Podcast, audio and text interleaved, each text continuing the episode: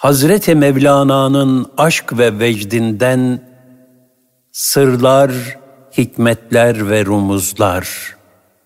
Osman Nuri Topbaş. İbadetlerin özü. Ebu'l Hasan Harakani rahmetullahi aleyh hazretleri buyurur: "Nasıl ki namaz ve oruç farzdır, ifası mecburidir, aynı şekilde ibadetlerin makbul bir kıvam kazanabilmesi için gönülden kibri, hasedi ve hırsı bertaraf etmek de zaruridir. Tandırdan elbisene bir kıvılcım sıçrasa, hemen onu söndürmeye koşuyorsun. Peki, dinini yakacak olan bir ateşin, yani kibir, haset ve riya gibi kötü sıfatların kalbinde durmasına nasıl müsaade ediyorsun?" İbadetlerin özü. Sen ya Rabbi, bir müminin gönül aleminden bir rahmet tevzi etmesi icap eder. Yani kibir, enaniyet, dedikodu, iftira, yalan, israf, cimrilik ve emsali kötü haller bertaraf edilecek. Gönül, ruhani istidatlarla inkişaf ettirilecek. Gönüller, cömertlik, merhamet, şefkat, hizmet, tevazu, edep, haya ve vakar gibi hasletlerle tezyin edilecek. Kalbin, ilahi kameranın altında olduğu idrak ve şuur haline gelecek. Böylece rahmet insanında rakik bir kalp, duygu derinliğine nail olan bir gönül hasıl olacak. Marifetullah'tan nasipler alacak. Hazreti Mevlana'nın gönül merhalelerinde yaşadığı ve hamdım, piştim ve yandım şeklinde ifade ettiği bir olgunluk eğitimi gerçekleşecek. Hasılı mümin, rahmet insanı olacak. Bulunduğu yere huzur veren bir karakter ve şahsiyet tevzi edecek. Yaşadığı zaman ve mekanda alemlere rahmet olan Peygamber Efendimiz sallallahu aleyhi ve sellemin temsilcisi olmanın gayreti içinde olacak. Benliğini bertaraf edecek, daima ben yerine sen ya Rabbi ifadesi halinde olacak. Ebu'l Hasan Harakani rahmetullahi aleyh hazretleri buyurur: "Nasıl ki namaz ve oruç farzdır, ifası mecburidir, aynı şekilde ibadetlerin makbul bir kıvam kazanabilmesi için gönülden kibri, hasedi ve hırsı bertaraf etmek de zaruridir. Tandırdan elbisene bir kıvılcım sıçrasa hemen onu söndürmeye koşuyorsun. Peki, dinini yakacak olan bir ateşin, yani kibir, haset ve riya gibi kötü sıfatların kalbinde durmasına nasıl müsaade edebiliyorsun?"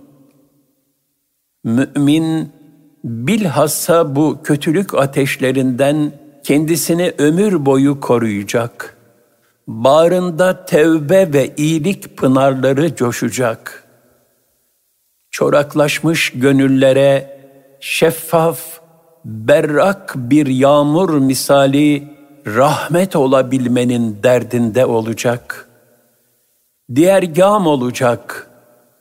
Önce kendini düşünmek yerine "Kardeşim, önce sen" diyecek. Hallacı Mansur, kendisini anlamayanlar karşısında taşlanırken ellerini kaldırdı. "Ya Rabbi, bunlar benim iç dünyamdan habersiz olarak beni taşlıyorlar. sen benden önce onları affet diye dua etti. Bu hususta Hazreti Mevlana buyurur, Şems kaddesallahu sirrahu bana bir şey öğretti. Dünyada bir tek mümin üşüyorsa ısınma hakkına sahip değilsin. Ben de biliyorum ki yeryüzünde üşüyen müminler var. Ben artık ısınamıyorum. Burada üşümekten kasıt, mazlumların ve mahrumların hissiyatını paylaşmaktır. Allah'ın sevdiği bir kulluğun en güzel hasletlerinden biri de budur. Nasıl bir kulluk? Cenab-ı Hak bizden kulluk istiyor. İnsanın yaratılış gayesi Allah'a kulluk. Rabbimiz 5 vakit namaz kılmamızı istiyor. Ramazan orucunu tutmamızı istiyor. Zekat vermemizi ve Beytullah'ı hac etmemizi arzu ediyor. Bunlardan başka daha birçok kulluk vazifemiz var. Bu ibadetlerin bir zahiri var. Namazın bir geometrisi, zekatın bir hesap kitabı var. Fıkhi bilgiler var. Şartları, rükünleri var. Fakat bir de batını var, ruhu var, derunu var. İbadetlerin zahiri kadar batını da mühim. Aslında batını esas gaye, fakat zahirinin de ihmal edilmemesi şart. Hz. Mevlana, ibadet hayatımızda zahirden ibaret kalmamamızı çarpıcı sözleriyle bize hatırlatıyor. Nasıl bir namaz? Öyle bir abdest al ki hiç bozulmasın. Abdest, namaz için belli uzuvların yıkanması ve meshedilmesinden ibaret bir temizlik ve hazırlıktır. Malumdur ki zaman zaman beşeri ihtiyaçlarla zahiri abdest bozulur. Abdestin bozulması hükmî kirliliklerle olur. Fakat Hazreti Mevlana, namaza hazırlık için girilen o abdest atmosferini hiç kaybetmemek gerektiğine işaretle, adeta zahiri abdestin bozulsa da namaza hazırlığın hiç kaybolmasın, namaz iştiyakın hiç sönmesin, ilahi huzura koşma heyecanın hiç solmasın, kalbi safiyetin hiç kirlenmesin demektedir. Adeta bir vecd ile 1000 secde eden bir gönlün sergilenmesi arzu edilmektedir. Abdest müminin silahıdır. Şeytana karşı kullanılacak bu silahın hiç arıza yapmaması icap eder. Mümin, zahiren de daima abdestte durmaya dikkat etmeli, kalbinin huzurunun bozulmasına da hiç fırsat vermemeli, daima Rabbinin huzuruna çıkmaya hazır olmalıdır. Böyle bir abdestle kıbleye öyle yönel, öyle bir namaz kıl ki hiç bitmesin. Namaz iftitah tekbiriyle başlar, selamla biter. Fakat Allah'ın huzurunda olunduğu şuuru, ilahi kameraların altında olunduğunun idraki, kulda hiç sona ermezse, kalp daima Allah'ı zikretmeye devam ederse, dil, el ve diğer azalar istikamet üzere, Allah'ın emir ve yasaklarına uygun hareket ederse, kişinin namazı devam etmiş gibi olur. Ayet-i kerimede buyurulur, اَلَّذ۪ينَ هُمْ عَلَى صَلَاتِهِمْ دَائِمُونَ Onlar namazlarına devam eden kimselerdir. El-Me'ariç 23. Bu ayet, namazların ihmal edilmeden muhafaza edilmesi yanında, namazdaki huzur halinin namaz haricinde devam etmesi manasına da işaret eder. Böyle bir hale eren kişi için namaz doyumsuz bir hazdır. Mevlana Hazretleri buyurur, aşığa 5 vakit namaz yetmez, 500.000 vakit ister. Cenab-ı Hak'la mülakatın lezzeti bütün lezzetlerin üzerindedir. İbrahim bin Ethem Hazretleri der ki, ilahi muhabbetteki vecd ve istirakımız, vuslatta tattığımız lezzet ve şevk müşahhas bir şey olsaydı, krallar onu alabilmek için bütün hazinelerini de, krallıklarını da feda ederlerdi. Zira namaz Cenab-ı Hakk'a vuslattır. Gerçek aşık vuslatın bitmesini hiç ister mi? Bu hatırlatmalarla kıldığımız namazları gözden geçirmemiz, muhasebe etmemiz icap eder.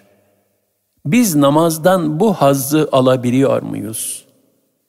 Yoksa mecburiyet savar bir şekilde bir an önce bitirip işimize gücümüze koyulma derdiyle mi hareket ediyoruz? Hangi kalbi ve ameli arızalarımız bizi bu muazzam ibadetin lezzetinden mahrum ediyor? Hak dostlarının işaret ettiği bu manevi abdest, bu manevi temizlik ihmal edilirse, ibadetlerden arzu edilen netice tam olarak elde edilemez. Halbuki mümin, kıldığı namazın bütün ecrini alma gayreti içinde olmalıdır. Nitekim Allah Resulü sallallahu aleyhi ve sellem Efendimiz şöyle buyurur. Kul namaz kılar fakat namazının yarısı, 1/3, 4/1, 5/1, 6/1, 7/1, 8/1, 9/1, hatta ancak 10/1 kendisi için yazılır. Cenab-ı Hak, ibadetlerimizi hakkıyla eda edebilmeyi, ecrinin de tamamına nail olabilmeyi nasip eylesin. Nasıl bir oruç? Hakkıyla tutulan bir orucu Hazreti Mevlana şöyle müşahhas hale getirir ve onu konuşturur. Oruç der ki, Allah'ım bu mümin kulun senin emrine itaat etmek için helal lokmayı bile yemedi. Susuzken su içmedi. Bu mümin nasıl olur da harama el uzatabilir? Oruç sayesinde belli bir süreliğine de olsa bazı helallerden bile el çekmek, haram ve şüphelilere karşı daha güçlü bir şekilde mukavemet edebilecek sağlam bir iradenin inşasına yardımcı olur. Yemek ve içmek meşru ölçüler içerisinde mübahtır. Fakat israf haramdır. Doyacak kadarından fazla yemek mekruhtur. Sünnete aykırı bir davranıştır. Çünkü fazla gıda, vücutta nefsaniyetin kuvvetlenmesine sebep olur. Bu yüzden Hazreti Mevlana şöyle buyurur. Teni aşırı besleyip geliştirmeye bakma. Çünkü o, sonunda toprağa verilecek bir kurbandır. Sen asıl gönlünü feyiz pınarlarından beslemeye bak. Çünkü yücelere gidecek ve şereflenecek olan odur. bedenine yağlı ballı şeyleri az ver. Çünkü onu gereğinden fazla besleyen nefsani arzulara düşüyor, azgınlaşıyor ve sonunda günahların kumkuması içinde rezil olup gidiyor. Oruç, diğer taraftan açlığı tattırır, acziyetimizi hatırlatır ve vücudumuzun suya, gıdaya olan ihtiyacını fark ettirir. Ya ruhumuz? Onun suyunu ve gıdasını vermeyi unutursak ne olur? Hazreti Mevlana buyurur, ruha manevi gıdalar ver. Olgun düşünüş, ince anlayış ve ruhi gıdalar sun da gideceği yere güçlü kuvvetli gitsin. İnsan sahip olduğu malı kendi nefsine harcamayacak. Onu infak ederek Allah'a yaklaşmaya vesile arayacaktır. Nasıl bir infak?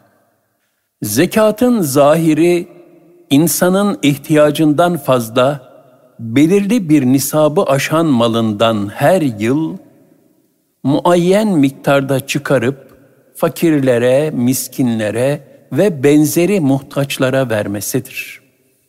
Sadaka ve infak da bunun farz olan miktardan ötesine verilen addır.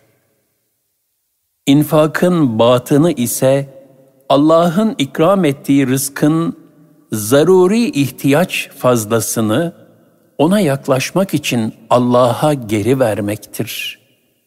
Rızkı, sahip olduğumuz her şeyi bize Mevla Teala ikram etmiş, muhtaçları da bize zimmetlemiş ve onlara verilecek sadakaları Allah alır buyurmuştur. Et-Tevbe 104. Bu şuur içinde yapılabilen bir infakta sadakayı veren kişi, Allah'a veriyormuşçasına hassas ve müeddeptir. Mağrur olmak bir tarafa, alan kişiye medyundur, müteşekkirdir. Çünkü o kişi bilir ki, veren alandan kıyamet günü itibariyle daha da muhtaç olacaktır. Çünkü mal sahibinin malıyla büyük bir imtihanı vardır. Kıyamette o malın hesabıyla karşılaşacaktır. İnfakını kabul eden kişi, bu hesabın hafiflemesi için büyük bir yardımda bulunmaktadır. Bu sebeple Ebu Leys Semerkandî Hazretleri de, veren kişi alana bir teşekkür edası içinde ikram etmelidir buyurur. Zira infak eden kişi bu sayede, Rabbinin hoşnutluğuna kavuşacak, kendisine gelecek belaları, hastalıkları ve iptilaları bu sadakalarla ve mazlumların hayır dualarıyla bertaraf etmeye çalışacaktır. İnfak zarafetini ve ecrini Mevlana Hazretleri şöyle tarif eder. Sen varlığını, malını ve mülkünü güzelce infak et de bir gönül al. Ki o gönlün duası mezarda, o kapkara gecede sana ışık versin, nur olsun.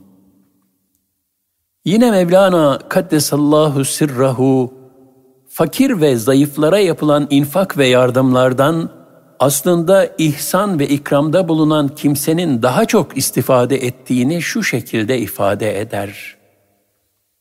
Güzeller saf ve berrak ayna aradıkları gibi cömertlik de fakir ve zayıf kimseler ister. Güzellerin yüzü aynada güzel görünür. İn'am ve ihsanın güzelliği de fakir ve gariplerde ortaya çıkar. Hasılı mümin, daima ümmetin derdiyle dertlenmelidir. Çünkü paylaşan kişi dert ortağı olur. derman çardağı olur. Mevlana Hazretleri ne güzel söyler. İlaç alemde dertten başka bir şey aramaz. İnfakın batınına erenler matemlerin civarında dolaşır. Kalbi kırıkları arar, dertlere derman olurlar. Zaten dini deruni hayatıyla yaşamaya talip olan bir mümin, malının farz, zaruri haddeki zekatını vermekle mesuliyetten kurtulduğunu düşünemez. Cenab-ı Hak şu ayette bize imanımızı ve infakımızı test ettirmektedir. لَنْ تَنَالُوا الْبِرَّ حَتَّى تُنْفِقُوا مِمَّا تُحِبُّونَ وَمَا تُنْفِقُوا مِنْ شَيْءٍ فَإِنَّ اللّٰهَ بِهِ عَلِيمٌ. Sevdiğiniz şeylerden infak etmedikçe asla birre, yani hayrın kemaline eremezsiniz. Her ne infak ederseniz Allah onu hakkıyla bilir. Ali İmran 92. İnfak merhametin meyvesidir. Merhametse sende olanı onda olmayana, yani mahruma ikram etmendir. Diğer bir ifadeyle merhamet, başkalarının mahrumiyetini telafi için onların yardımına koşmaktır. İnfakın hikmetine erenler, nisap miktarı, havli hevelan, ihtiyacı kendine ayırma nedir bilmezler. Ellerinde ne varsa daima lillah diyene infak halinde yaşarlar. Dolayısıyla bir mümin bütün mahlukata rahmet ve merhamet tevzi edecek. Bahar yağmurları gibi olacak. Doğan güneş gibi olacak. En kuytu yeri bile aydınlatacak, ısıtacak, soğuk, ıssız ve tenha bir yer bırakmayacak. Bunun için bir müminin elindeki dünyalığı tasarruf edişi ilahi ölçüler dahilinde olacak. Cenab-ı Hak müminin hayatında israf istemiyor. İsraf bir şımarıklıktır. İsraf aşağılık duygusunu bastırma hareketidir. Pintilik de istemiyor. Pintilik ve cimrilik de dünya malına sığınmaktır. Dünya malını veren Cenab-ı Hak'tır. Sığınılacak barınak da yalnız Cenab-ı Hak'tır. Cenab-ı Hak cömerttir. Cömert kulunu sever. Nasıl bir hac? Molla Camii'nin şu mısraları gönül almanın kıymetini ne güzel ifade eder. Kâbe bünyadı halili azerest, dil nazargâhı celili ekberest. Kâbe, Azeroğlu Halil İbrahim tarafından yapılmıştır. Gönülse yüce ve büyük Allah'ın nazargâhıdır. Öyle bir gönül al ki Hac-ı Ekber gibi sevaba nail ol. Bu şuur ekseninde Hazreti Mevlana şu hikmete de dikkat çeker. Hacca gidenler orada evin, yani Beytullah'ın sahibini arasınlar. Onu bulduktan sonra Kabe'yi her yerde bulabilirler. Haccın batını, cidali, kardeşliği zedeleyici çekişmeleri, nefsani duygu ve temayülleri bir tarafa atan kulların, ihramdan başka bir dünyalığa istinat etmeden, baş açık yalın ayak Hakk'ın kapısına kefen iklimiyle koştukları bir ahiret provasıdır. Haccın zahirinde cemreler taşlanır, batınında ise hayatın her safhasında, her sahnesinde şeytandan Allah'a sığınılır. Haccın zahirinde de batınında da o mübarek yola helal kazançla düşmek şarttır. Hazreti Mevlana buyurur, nur ve kemali artıran lokma, helal kazançtan elde edilen lokmadır. Köpek bile atılan bir kemiği veya ekmeği koklamadan yemez. Haram helal seçmeden, dünyalık toplayan bir insanın perişanlığı bu misalden aşikardır. Allah böylelerinin haccını kabul etmez. Onlara la lebbeyk denileceği bildirilmiştir. Öyleyse hac farizasını yerine getirmek isteyen kişinin ilk yapacağı iş, kazancının helaliyetini muhasebe etmek olmalıdır.